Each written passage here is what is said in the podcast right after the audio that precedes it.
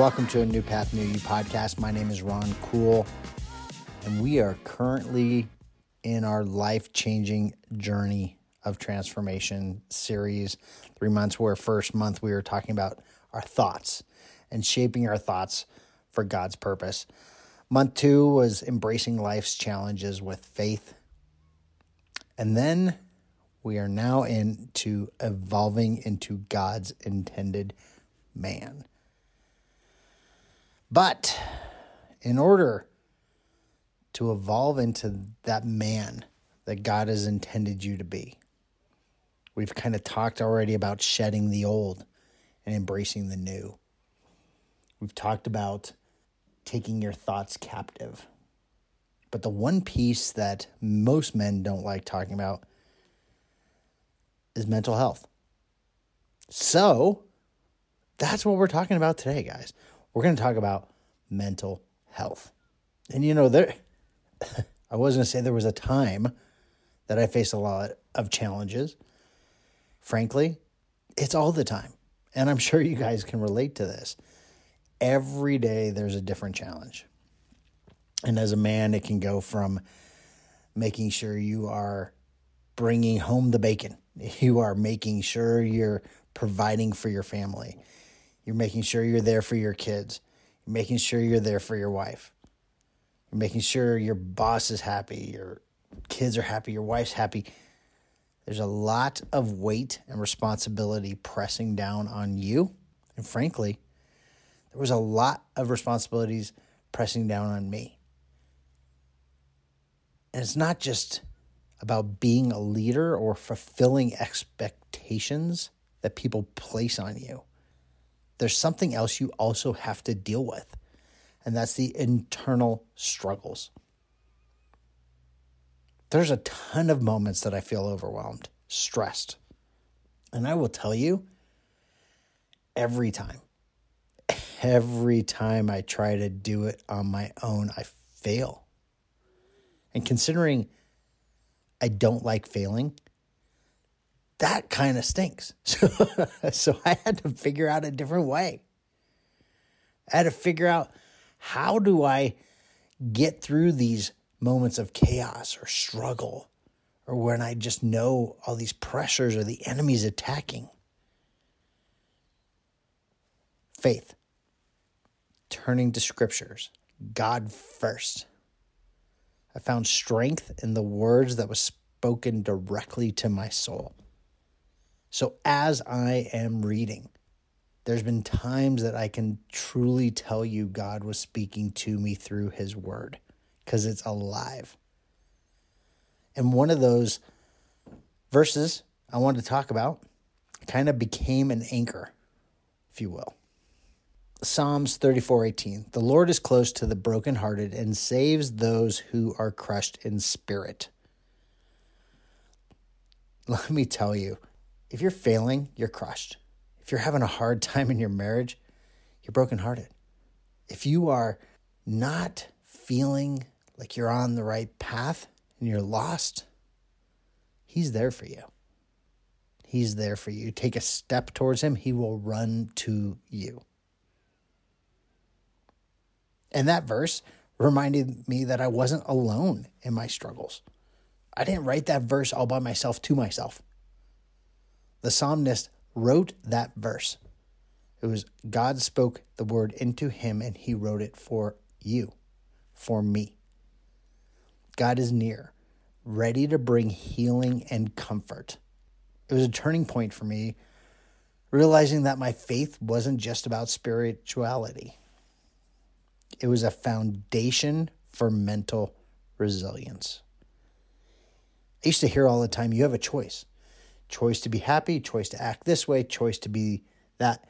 And frankly, I, kind of believed it, kind of believed it. But I always let my emotions win. I always let my emotions win. And guess where that got me? Not where I wanted to be. So I started trying to do a different way. And guess what? It's put me in a better headspace. Much, much, much better headspace. And that's what we're talking about today the role of faith in mental health. It's about understanding that having a strong faith doesn't exempt us from facing challenges or having emotional issues, but it equips us with the tools to navigate through those challenges with resilience. You see, faith provides us with a sense of hope and purpose. It gives us the strength to endure even when everything seems to be falling apart. It's like building a strong fortress within ourselves, a sanctuary where we can find peace in life's storms. And there will be. I remember a time when a couple of my close friends were going through a hard, tough phase. And ironically, they weren't too far apart. They were both losing control. Both were mental health issues. And I sat down and I shared my story and I talked to them.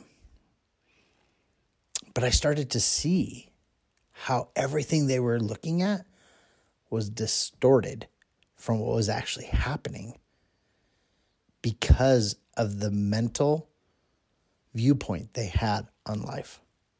And that brings me back to the book of Kings, First Kings 19:4 and it's the stories around Elijah. And for you that don't know who Elijah is, he's a pro- he was a powerful prophet. And even he faced a moment of deep despair. So 1 Kings 19:4 while he himself went a day's journey into the wilderness, he came to a broom bush, sat down under it, and prayed that he might die. I have had enough, Lord, he said.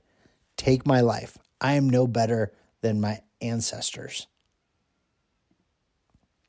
Mm. Mm-mm. But God met him and provided nourishment for his body and soul.